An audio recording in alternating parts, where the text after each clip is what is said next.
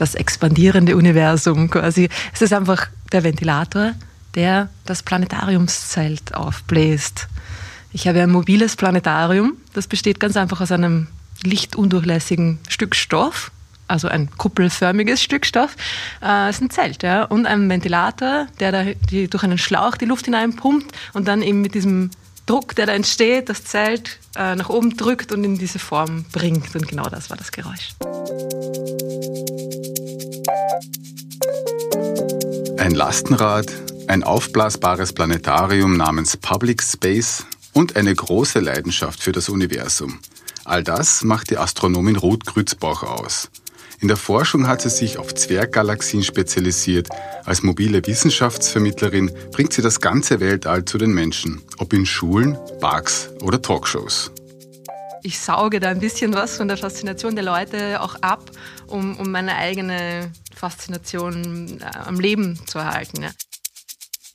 Mittlerweile ist sie auch Sachbuchautorin und betreibt mit ihrem Kollegen Florian Freistetter den beliebten Astronomie-Podcast Das Universum.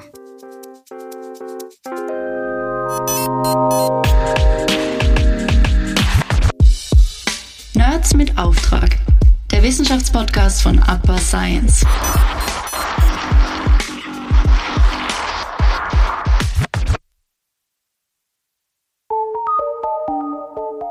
Mein Name ist Mario Wasserfaller und ihr hört Nerds mit Auftrag.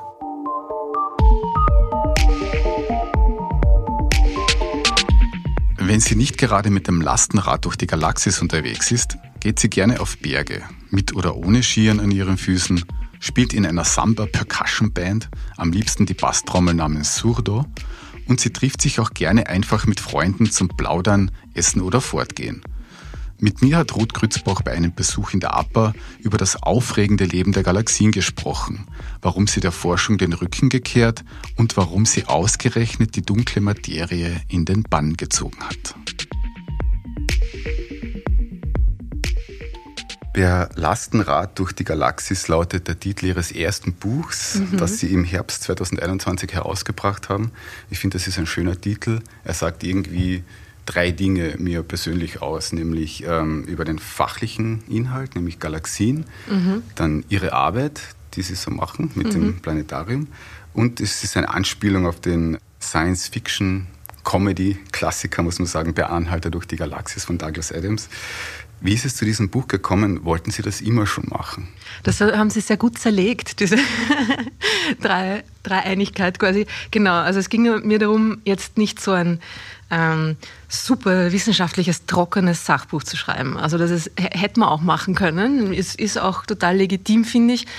Aber ich habe irgendwie so ein bisschen das Gefühl gehabt, dass das jetzt nicht so das ist, was die Welt noch braucht. Und zwar auch nicht von mir. Ja? Das ist möglicherweise nicht das, was die Welt von mir braucht und was auch jetzt nicht so vielleicht meine, meine Stärke ist. Und so, es hat so was leicht ähm, Humoristisches. Es ist nicht wirklich, ja, es ist nicht wirklich ein lustiges Buch, aber ja. Und es hat sich wirklich ergeben muss ich offen gestehen, aus der ganzen Pandemiesituation, weil dadurch hatte ich überhaupt erst die Zeit für dieses Projekt. Also ich habe irgendwie hm, das mit dem Schreiben so ein bisschen im Hinterkopf schon gehabt seit längerer Zeit, aber es war einfach nicht das Ding, das für mich in der Vermittlung im Vordergrund gestanden ist. Es ist einfach die, die Arbeit, die ich bis dahin gemacht habe, diese äh, interaktive Arbeit direkt mit den Menschen, eben mit dem Planetarium zum Beispiel, und, und dieses, auch diese persönliche Beziehung zu den Leuten herstellen, in kleinen Gruppen mit den Leuten zusammen sein als ihre persönliche Astronomin, das war irgendwie so mein Ding und das hat sehr gut funktioniert und mir auch sehr viel Spaß gemacht. Und dann kam die Pandemie und der Lockdown und plötzlich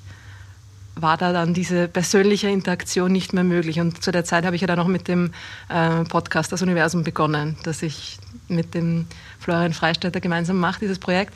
Und, äh, und aus dem Podcast hat sich dann auch mehr oder weniger das Buch ergeben, weil dann äh, ich das Glück hatte, dass der Verlag auf mich zugekommen ist und mich gefragt hat, ob ich nicht vielleicht auch mal was schreiben will. Und so, so ist das dann entstanden. Und das Thema Galaxien deswegen, weil das Ihr Spezialgebiet ist, genau. oder ist es einfach schon auch so, wie soll man sagen, eine, eine Nische ein bisschen in der Öffentlichkeitsarbeit über Astronomie, oder?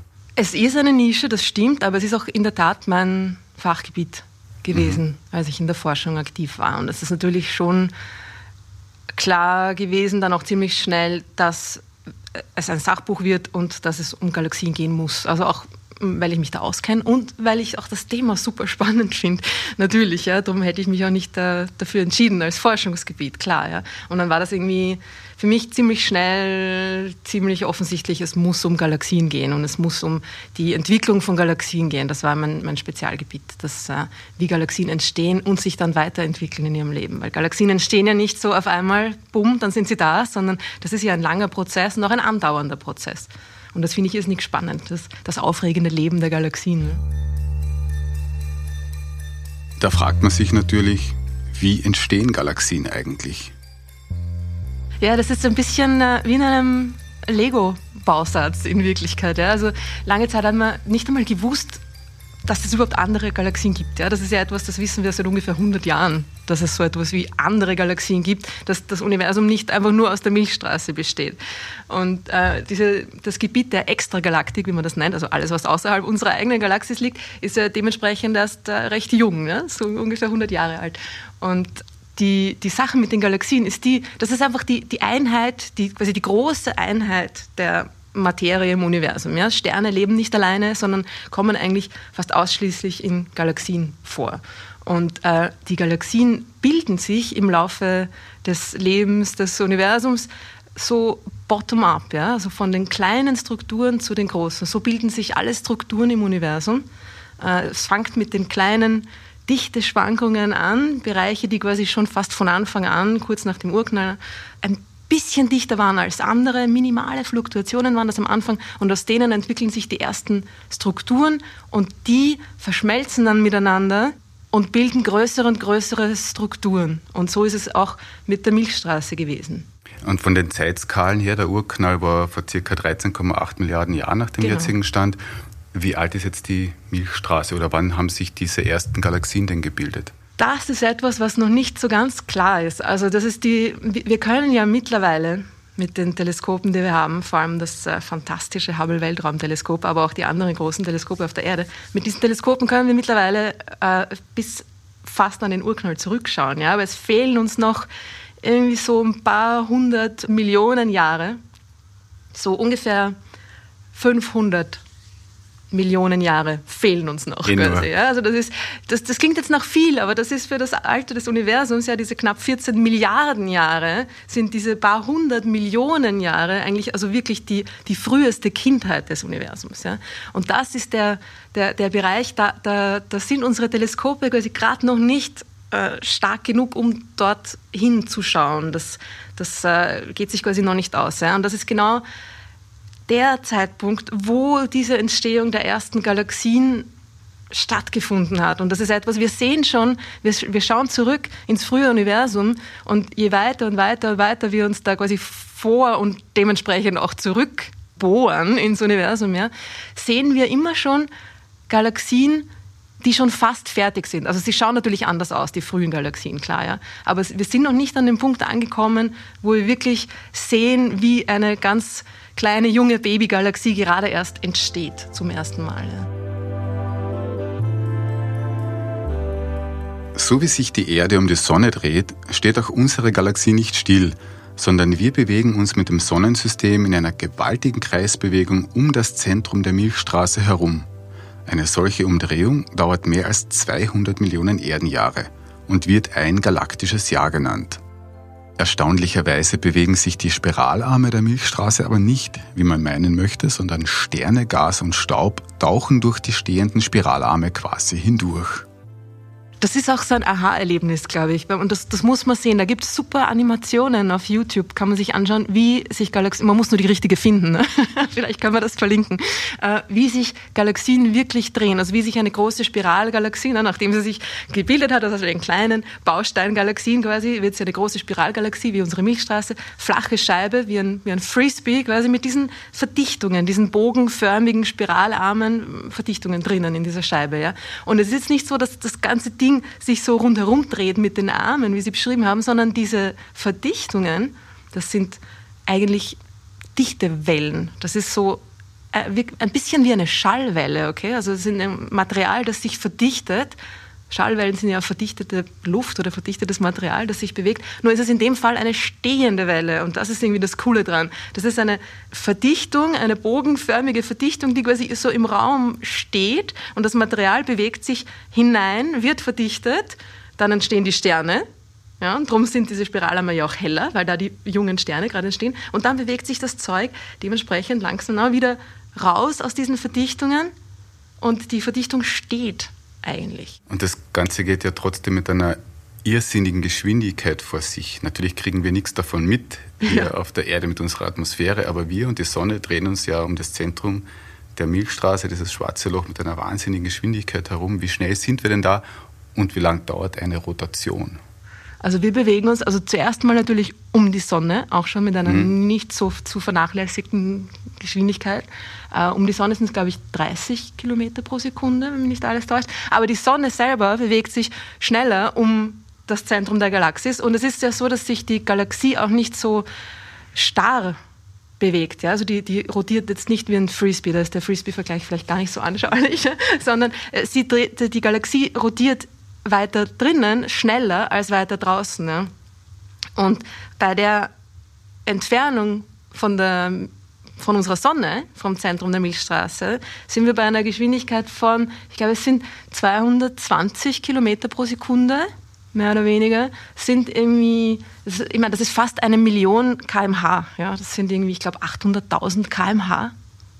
Das ist die Geschwindigkeit. Natürlich haben wir äh, completely oblivious. Ja? Wir haben keine Ahnung davon, weil wie auch. Ja? Ich meine, ja. das ist eine, äh, ist eine, zwar eine extrem schnelle Geschwindigkeit, aber wir haben ja da, wir haben ja eigentlich für Geschwindigkeit nicht wirklich ähm, Sensoren. Ne? Das ist so, wenn mhm. man in einem Zug sitzt, der, im Railjet sitzt und der fährt dann mit 300 km/h durch die Gegend, dann könnte man es auch fast vergessen. Ne? Ein Punkt, der mir persönlich noch sehr faszinierend war, ist der, wenn wir ja abgesehen von der Lichtverschmutzung ausnahmsweise einmal schönen klaren Himmel sehen.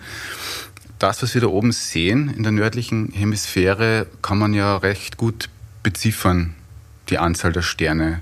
Allein das hat mich schon einmal ähm, sehr, sehr verwundert, dass man das wirklich so genau ja, ja, beziffern kann. Absolut. Weil das hat immer diesen, äh, diesen Nimbus des Unendlichen. Mhm, Dabei ist es hier mhm. doch endlich. Und das Zweite, weil man ja das Licht der Sterne aus der Vergangenheit quasi empfängt, und das ist ja oft dann Milliarden Jahre her, bis das Licht zu uns kommt, denkt man sich oft, okay, das existiert ja gar nicht mehr, was ich da oben mhm, sehe. Mhm. Aber Sie haben gesagt, das ist nicht so. Bei den Sternen ja.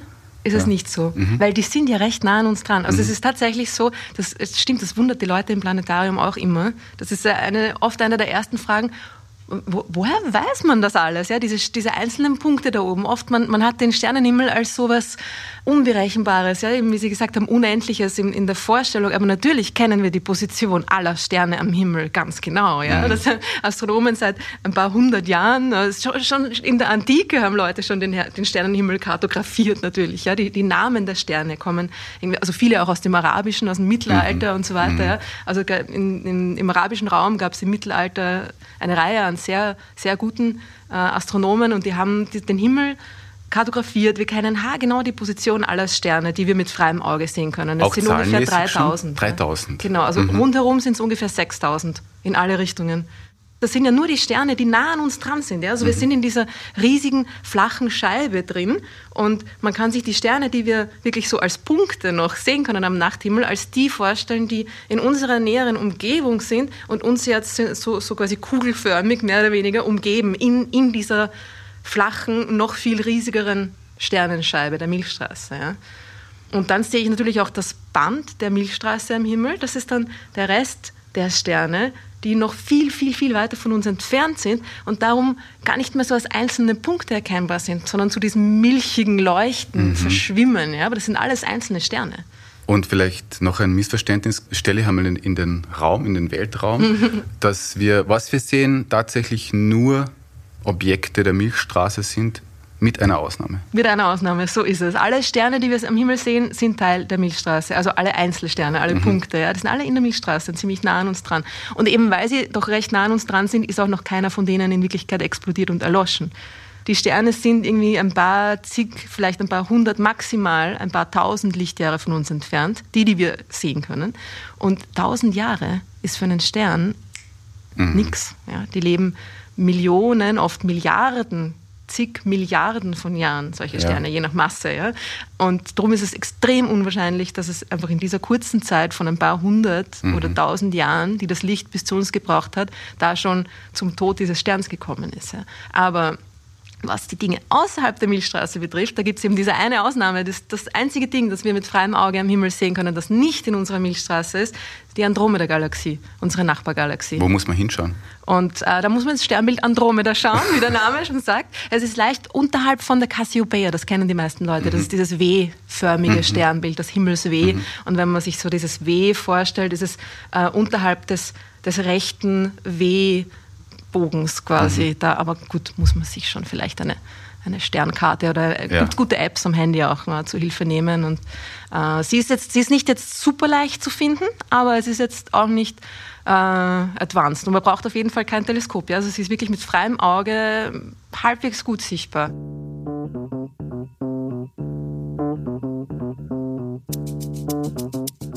Fragen wie diese bekommt die Astronomin auch ständig bei den interaktiven Veranstaltungen in ihrem Pop-up-Planetarium gestellt, das sie selbst sportlich und umweltfreundlich an Ort und Stelle befördert. Ja, in, in Wien und Umgebung bin ich eigentlich immer jetzt mit dem Lastenrad unterwegs. Mhm. Ja, das ist schon, das ist äh, echt, also ich kann das nur empfehlen. Lastenräder sind, they will save the world. Die Lösung aller Probleme, naja, vielleicht nicht ganz, aber es ist wirklich ein äh, fantastisches, ein fantastisches Gerät. Äh, und mit dem fahre ich dann zu der Schule. Ja, es sind ungefähr so zwei Drittel meiner Buchungen sind Schulen weil da auch immer der Platz da ist. Also das Ding ist ja fünf Meter im Durchmesser und drei Meter zwanzig hoch. Äh, und da muss man natürlich schon auch ähm, den Platz dafür haben, damit ich das aufstellen kann. Und 25 bis 30 Kinder, Jugendliche, 20 bis 25 Erwachsene passen hinein. Und es ist einfach ein, es ist ein kuppelförmiges Zelt, das mhm. eben mit diesem kleinen Ventilator durch den, den, die Luft, die da hineinbläst, äh, nach oben gedrückt wird. Ja? Also mhm. der Ventilator ist auch die ganze Zeit an und es kommt die ganze Zeit frische Luft hinein. Mhm. Fragen die Kinder auch manchmal, ist da überhaupt Luft drinnen? Sagen sie, ja, da ist mehr Luft drinnen als draußen, sonst würde es gar nicht so stehen. Ne? Genau, und dann ist drinnen in der Mitte dieses Kuppelzelts der kleine Projektor mit mhm. dem Fischaugenobjektiv dran gebastelt und ich habe äh, ein astronomisches Programm, ein Planetariumsprogramm auf meinem Laptop laufen. Das ist äh, die realistische Echtzeitsimulation des Himmels. Und darum nenne ich es auch oft Weltraumsimulator. Also es ist kein okay. Schwerelosigkeitssimulator, aber es simuliert tatsächlich den Himmel genau so, wie er wirklich ausschauen würde. Und ich kann in der Zeit vor und zurück gehen. Das heißt, wir können uns den Himmel mhm. in mehr oder weniger beliebigen Zeitraum anschauen. Und wir können auch auf Objekte hineinzoomen natürlich. Ja? Also okay. ich kann äh, an alle Planeten heranfliegen. Ich kann die Andromeda-Galaxie heranholen zu uns, dass wir uns näher anschauen können. Und darum ist es einfach, es hat, macht so einen, einen umfassenden visuellen mhm. Eindruck in diesem, in diesem separaten, abgeschlossenen kleinen Raum, wo man sich so richtig gut darauf einlassen kann. Ja? Und wir sind da doch recht nah aneinander dran und haben eine recht persönliche Verbindung miteinander. Und ich sitze quasi in der Mitte mit einem Laptop und je nachdem, was den Leuten in den Sinn kommt, und den Kindern kommt äh, sofort sehr viel in den Sinn, also da braucht man sie gar nicht animieren, Fragen zu stellen. Bei Jugendlichen ist es manchmal, muss man manchmal ein bisschen äh, nachbohren.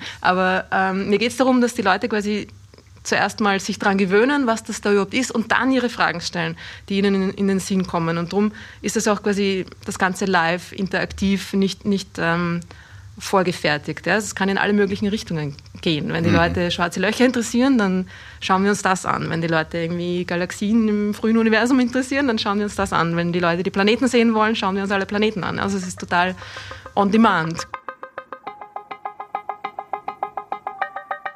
Schwarze Löcher und Galaxien im frühen Universum sind auf der Hitliste der häufig gestellten Fragen weit oben.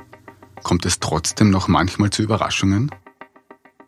Ja, absolut. Also von, vor allem drum, das ist ja auch mit ein Grund, warum ich das überhaupt mache. Also damit es mir nicht fad wird, so in die Richtung. Es ist tatsächlich so, dass, die, dass ich meine Faszination durch die Neugierde und Faszination der Leute da irgendwie aufrechterhalte. Ja? Also ich, äh, ich, ich, sauge da ein bisschen was von der Faszination der Leute auch ab, um, um meine eigene Faszination äh, am Leben zu erhalten. Ja? Und es ist so, es kommen schon oft ähnliche Fragen und es kommen sehr oft sehr gute Fragen. Das finde ich auch super, dass diese, dieser, dieser visuelle Eindruck, dieses da drinnen sein, dabei sein im, im, im Weltraum und an diesen Objekten nah dran sein, da entstehen natürlich Fragen. Ja? So oft kommt auch die Frage nach der Form. Wieso ist das alles rund? Ja? Und, oder wieso, wieso ist das alles äh, eine flache Scheibe, wie zum Beispiel die Milchstraße, flache Scheibe, mhm. das Sonnensystem, flache Scheibe. Ja? Hm, wie kommt das? Ja? Wie kommt das, dass diese, diese Formen und äh, Gesetzmäßigkeiten da draußen quasi sich wiederholen und, und was sind das überhaupt für Gesetzmäßigkeiten? Und diese Fragen, die kommen wirklich teilweise auch schon von den kleinen Kindern. Ja? Wenn man ihnen zum Beispiel ähm, den Saturn zeigt, Gasplanet, sagt das, der ist aus Gas. Ja? Das, ist, das ist wie Luft, nur ein bisschen mhm. dichter und man kann nicht durchschauen. Es ist wie eine große Wolke. Und dann kommt eigentlich fast immer die Frage, aber, aber wie kann das dann so rund sein? Wie kann das so ein Ball sein, wenn das doch nur irgendwie wie Luft ist? Ja? Und dann kann man gleich über Schwerkraft reden, gibt es auch im Weltraum. Ne? Das ist auch oft ein Missverständnis, dass es im Weltraum keine Schwerkraft gibt. Ne? Wenn man nah an etwas dran ist, gibt es immer Schwerkraft. Ja? Man mhm. muss nur an einer Masse dran sein und die hat auch immer Gravitation. Und man kann dann so gleich über Konzepte reden, ja? die, die doch recht grundlegend sind. Ja? Und, und manchmal kommen dann auch wirklich Fragen, wo ich mir denke, hey, das, das habe ich mir jetzt so noch gar nicht überlegt. Also durch die, die Art zu denken, die andere Leute haben, die natürlich ganz anders ist als meine Art zu denken. Dadurch kommt es durch diese Interaktion mit Leuten natürlich zu Blickwinkeln, die ich so mir auch noch nicht überlegt habe. Ja. Mhm. Das ist super spannend. Ja. Spulen wir jetzt ein bisschen in der Zeit zurück, so wie Sie es im mhm. Planetarium machen, in Ihre persönliche Vergangenheit quasi. Sie haben ja in Wien studiert, Astronomie, und dann nach dem Doktorat haben Sie auch geforscht. Mhm. Was waren denn da die wichtigsten Stationen? Während meiner Doktorarbeit habe ich Zwerggalaxien erforscht und wie sie quasi mit der Entwicklung von Galaxien zusammenhängen und wie man sie quasi verwenden kann als die, die Tracer dieser, dieser Entwicklung. Ja. Und äh, da war ich, also ich habe wie gesagt in Wien, Wien studiert und da war ich in in, äh, einige Male in Italien, also Forschungsaufenthalte. Es ist ja alles, äh, die Wissenschaft ist ja sehr kollaborativ. Ja? Man, mhm. man, macht das ja alles nicht alleine. Und dann war ich auch schon das erste Mal in Chile in der Zeit und äh, habe dort das Glück gehabt, Beobachtungen am VLT, am Very Large Telescope zu bekommen. Das war schon, das ist oft ein Glücksfall. Ja? Also diese, diese Teleskope, die sind die sind, da, da, bewerben sich irgendwie, jeder kann sich bewerben, ja? man kann sich an seinem Teleskop einfach um Beobachtungszeit bewerben. Und äh, die wird vergeben dementsprechend von einem, von einem Komitee quasi an mhm. Astronomen, die sich das alles anschauen. Und das ist, es bewerben sich aber ungefähr so eins zu zehn, ja? also zehnmal so viele Leute, wie, wie Zeit da ist. Und das sind, glaube ich, nur die, die Proposals, also die Bewerbungen, die auch quasi Sinn machen und, und, und gut sind. Ja? Also man hat ungefähr eine 1 zu 10 Chance, da dran zu kommen. Und es ist natürlich, ja, wenn man jetzt sagt, wenn man was, ein spannendes Thema hat und seine, sein Proposal quasi gut recherchiert und wirklich gut aufgearbeitet hat, hat man vielleicht höhere Chancen, aber trotzdem ist es immer auch ein bisschen Glück dabei. Ja. Mhm. Und das war für mich damals schon ein, ein, ein ziemliches Glück, dort auch hinfahren zu können und diese absurden Landschaften auch ja. erleben zu können. Ja. Und in diesem, in diesem Kontrast auch zwischen dieser hoch technologisierten mhm. Sternwarte in dieser extremen, kargen, marsartigen Umgebung, ja, dieser, dieser Natur-Technologie-Kontrast. Und das ist schon eine einzigartige Erfahrung gewesen. Ne?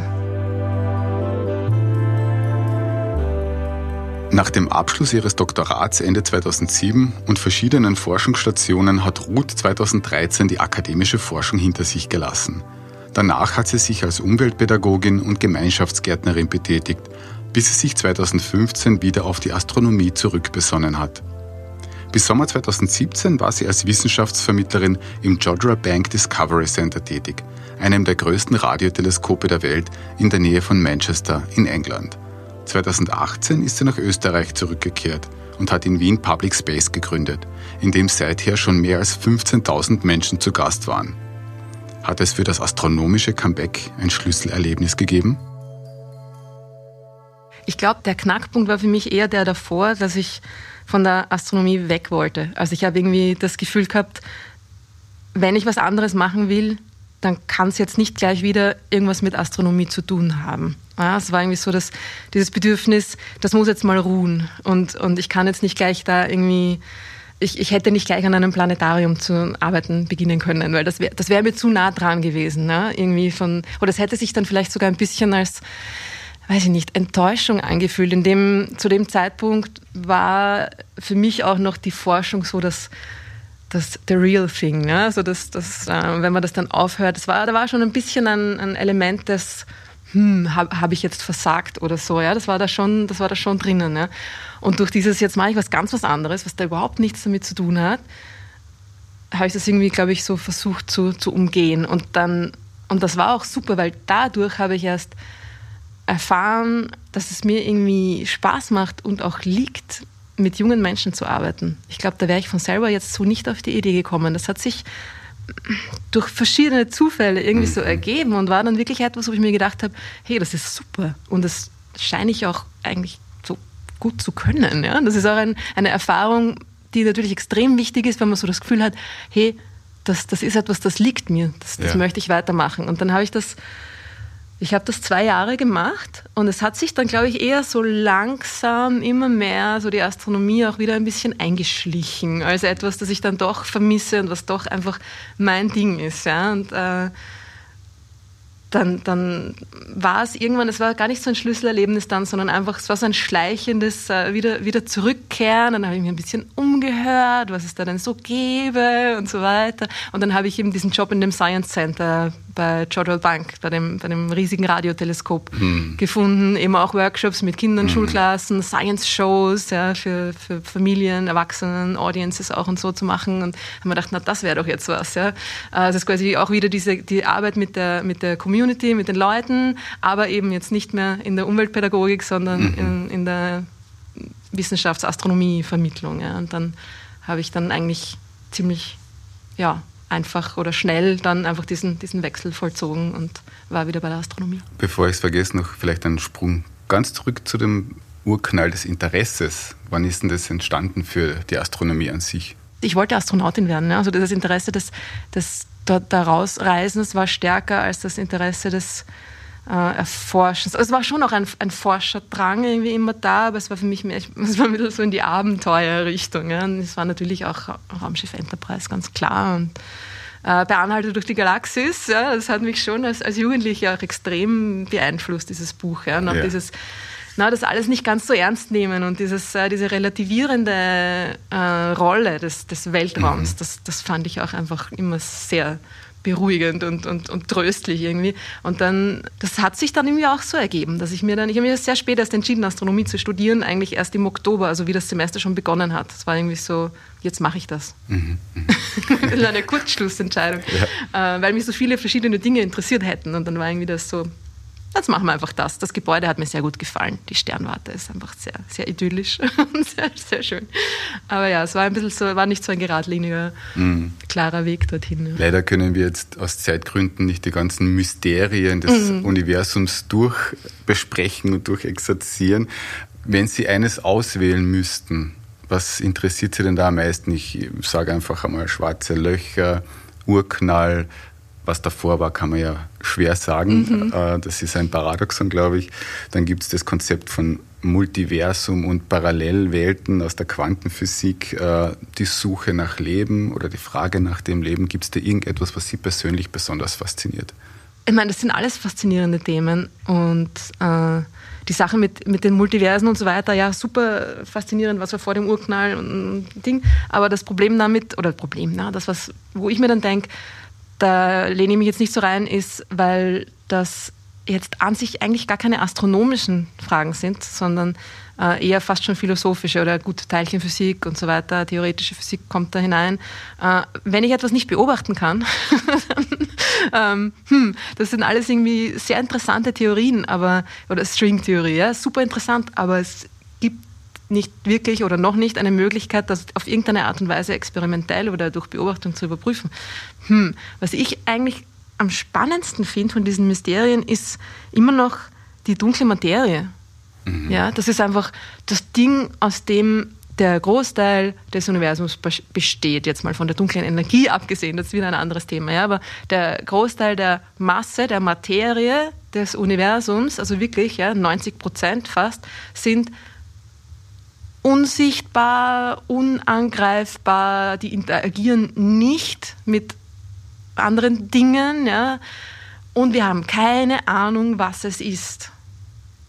Und es gibt natürlich Theorien, was es sein könnte und so weiter, aber es ist alles extrem unbefriedigend und äh, nichts. Wir wissen, dass sie da sein muss. Es gibt so viel Beweismittel dafür mittlerweile, dass, ja, Evidenzen, dass, es, dass dieses, diese Art von Materie einfach da ist, sich nur durch ihre Gravitationswirkung irgendwie bemerkbar macht unsichtbar, extrem seltsam. Ja, strahlt, das geht eigentlich nicht. Strahlt in keiner Wellenlänge. Ja? Alles, was irgendwie aus, aus Masse besteht, muss auch eine Temperatur haben und dementsprechend Strahlung abgeben. Tut es nicht, diese dunkle Materie. Es ist, wirklich, es ist vollkommen absurd, macht den Großteil des Universums aus. Wir haben keine Ahnung und das, das finde ich super faszinierend. Das heißt, mit der Zahl 42 von Douglas Adams ist doch noch nicht alles beantwortet. Leider. das ist schade. Jetzt kommen wir dann wirklich zum Ende, nämlich zum Ende von allem. Mhm. Wie geht's denn aus? Jetzt dürfen wir spoilern. Es ist, es, wir wissen es nicht, ja. ist die kurze Antwort. Mhm. Es gibt die verschiedensten Theorien und Ideen. Die, die ich am, am äh, irgendwie interessantesten finde oder am, am, am charmantesten, ist die, dass es quasi in einem in, einem, im, im großen, in der großen Gleichheit aufhört. Ja? Also dass das Universum natürlich irgendwann werden alle Sterne explodiert sein, Sternleichen, talala, und schwarze Löcher werden irgendwann mal alles aufgesaugt haben. Es könnte auch sein, dass einfach die Materie zerfällt. Das wissen wir noch nicht, ob das so ist. Ja? Äh, alle möglichen Optionen gibt es da. Irgend, es ist aber vermutlich so, dass das Universum irgendwann mal einfach durch seine, durch die extrem schnelle Ausdehnung auch, ja, es dehnt sich ja immer schneller und schneller und schneller aus, einfach extrem gleich, extrem kalt, äh, nur mehr aus Strahlung besteht, die äh, immer näher an den absoluten Nullpunkt herangeht. Ja? Und es ist einfach überall alles gleich. Und wenn dann einfach kein Potenzial zur Veränderung mehr da ist, ja, dann verliert auch die Zeit ihre Bedeutung. Das heißt, du hast einfach, du hast keine Zeit mehr, du hast keine, keine, du hast keine Größenordnungen mehr, wenn alles überall gleich ist. Es ist quasi fast so, als würde das Universum vergessen, wie groß es ist. Roger Penrose hat das gesagt. Und äh, wenn es dann vergessen hat, wie groß es ist, könnte es auch gleich wieder ganz klein sein. Ja? Und dann hast du einen Zustand, wo das Universum wieder ganz klein ist, überall gleich ist. Das ist so wie am Anfang. Ja? Also es könnte dann tatsächlich wieder in einem, in einem neuen Urknall quasi weitergehen. Dann geht die nächste Staffel. Dann geht weiter. die nächste Staffel los, genau. Alles extrem hypothetisch und äh, wir wissen es in Wirklichkeit nicht, aber das, das finde ich die verführerischste Erklärung. Ja. ein unendlich spannendes Thema. Mhm. Man könnte unendlich lange sprechen, aber mhm. wir müssen zum Ende kommen. Ein nerdiger Abschied wäre aber sicher angebracht. Ob der jetzt verstanden wird oder nicht, aber ich glaube schon. So long and thanks for all the fish. Oh yeah. Wie es ausgeht mit unserem Planeten, dem Universum und was die nächste Staffel bringt, darüber können wir wirklich nur spekulieren. Fix ist, dass es bei Nerds mit Auftrag in zwei Wochen wieder weitergeht. Dann erzählt die Kognitionsbiologin Alice Auersperg von der Veterinärmedizinischen Universität Wien, wie oft sie schon gefragt wurde, ob sie einen Vogel hat.